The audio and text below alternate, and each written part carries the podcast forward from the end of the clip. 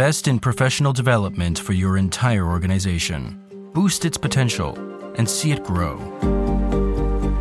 Choose Docebo, the world's most powerful platform for corporate learning. Learn more at docebo.com. Greetings, Professor Falken. Strange game. The only winning move is not to play. How about a nice game of chess? What you just heard is the voice of Joshua, the most famous artificial intelligence of the 80s. The year was 1983, and in the USA, a movie was released that would influence an entire generation. Its name was War Games, and it told the tale of David Lightman, a young and brilliant computer genius, a hacker so skilled that he was able to infiltrate the supercomputer that the American government was using to control its own atomic missiles. This supercomputer was called Joshua, a powerful calculator capable of simulating multiple thermonuclear war situations using the pillars of strategy such as those in games like chess or poker.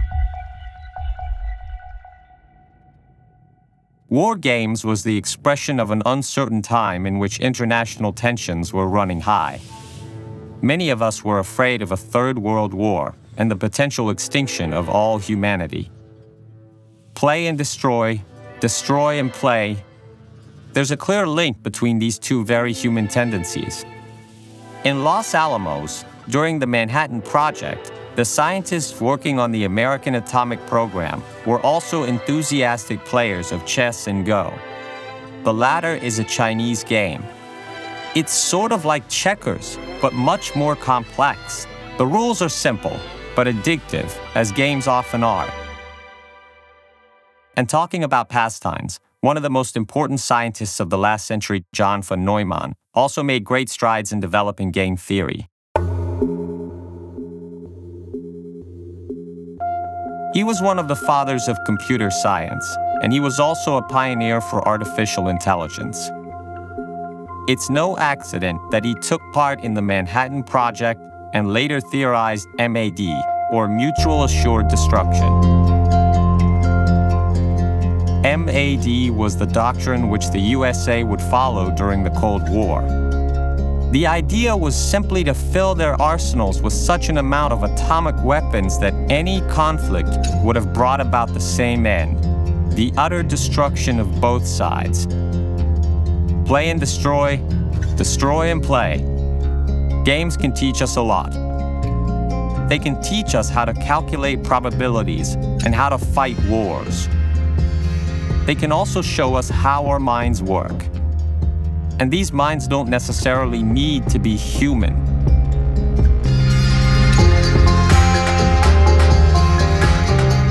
I am Guido Brera, and you're listening to Black Box, the hidden side of finance, a podcast by Chora Media, sponsored by Docebo.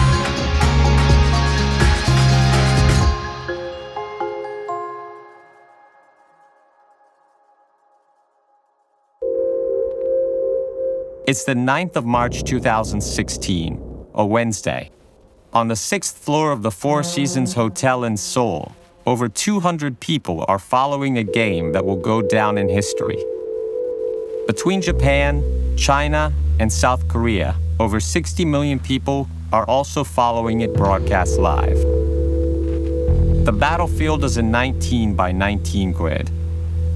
The battlefield is a Go board.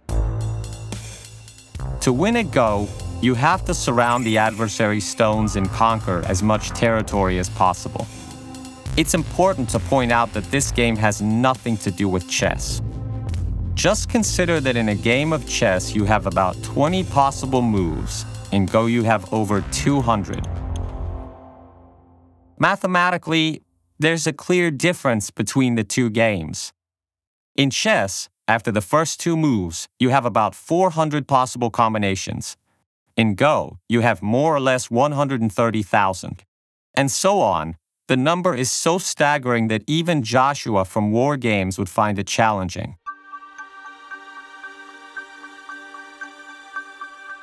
Here's another example. if we take into consideration each possible game of Go, including absurd scenarios where the players aren't trying to win, the possible combinations are so many that they can't even be written in decimal form. The number would be so high that it would even be greater than all the molecules in the universe. On the 9th of March 2016, in Seoul, two great players are facing each other. The first is Korean. His name is Lee Sedol.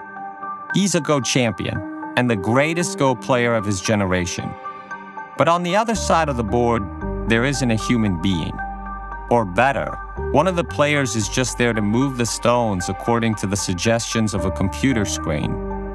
This person isn't even a Go player. He's a programmer for the IT company DeepMind. There's a reason he's there because Lee Sedol's actual opponent is a computer, and the computer is running an AI. Or perhaps thinking with one. It's called AlphaGo, and it was created by Demis Hassabis, a self taught programmer and consummate gamer. After graduating from Cambridge, he developed a true obsession for the writings of John von Neumann on artificial intelligence. Opportunity calls in 2010 when Hassabis founds DeepMind with the goal of developing thinking machines. After some time, serious investors start to show up, such as Peter Thiel, co founder of PayPal, who has just invested in another winning startup, Facebook. Then Elon Musk of Tesla and Jan Tallinn of Skype. At this point, reality and fiction come together. Just like in the movie War Games, Hassabis AI is given a specific job. Playing games, of course. And out of all games, they choose the most complex and creative one. Go, of course. Just like von Neumann said, for a machine to think like a human, it needs to play like a child. I play, therefore I am. From the 9th to the 15th of March 2016 in Seoul, Lee Sedol and AlphaGo face off five times. The results are astounding.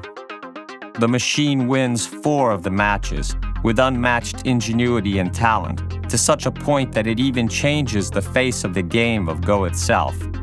But Lee Sedol's defeat seems to signify something more than just mere play. It's as if humanity itself has been beaten as well.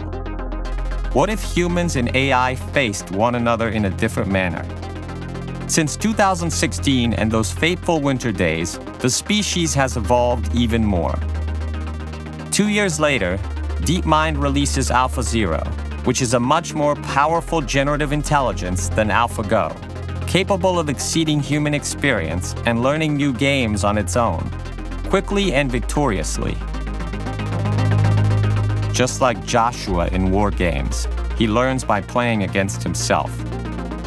First tic tac toe, then increasingly tense simulations of global thermonuclear war, until he reaches the fateful conclusion.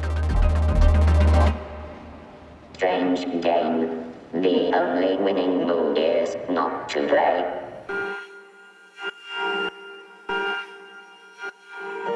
But we don't know for sure if it'll come to this and we can't expect future thinking machines to all be like Joshua, or even that there'll be a final threat at all. The debate surrounding artificial intelligence is focused on the so called existential threat, meaning the fears and doubts that we as humans have about innovations getting out of our control, or even worse, of rebelling and destroying our civilization, or even where other humans use them for the wrong ends. Once again, the human species is facing the threat of a new and sudden technological paradigm shift. However, unlike the case of the Cold War, mutual assured destruction and containment strategy wouldn't be applicable to human and AI relations. Nuclear technology was strongly centralized it was financed by public investment and regulated internationally according to the logic of deterrence and reprisal. Artificial intelligence, on the other hand, is the brainchild of a few individuals from Silicon Valley, but it has thousands of implications and multiple potentially devastating risks. Also, it can't possibly be contained unless we imagine a pervasive and permanent surveillance state. The game gets tough. The future is today. Sometimes, the worst dystopias coincide with our reality.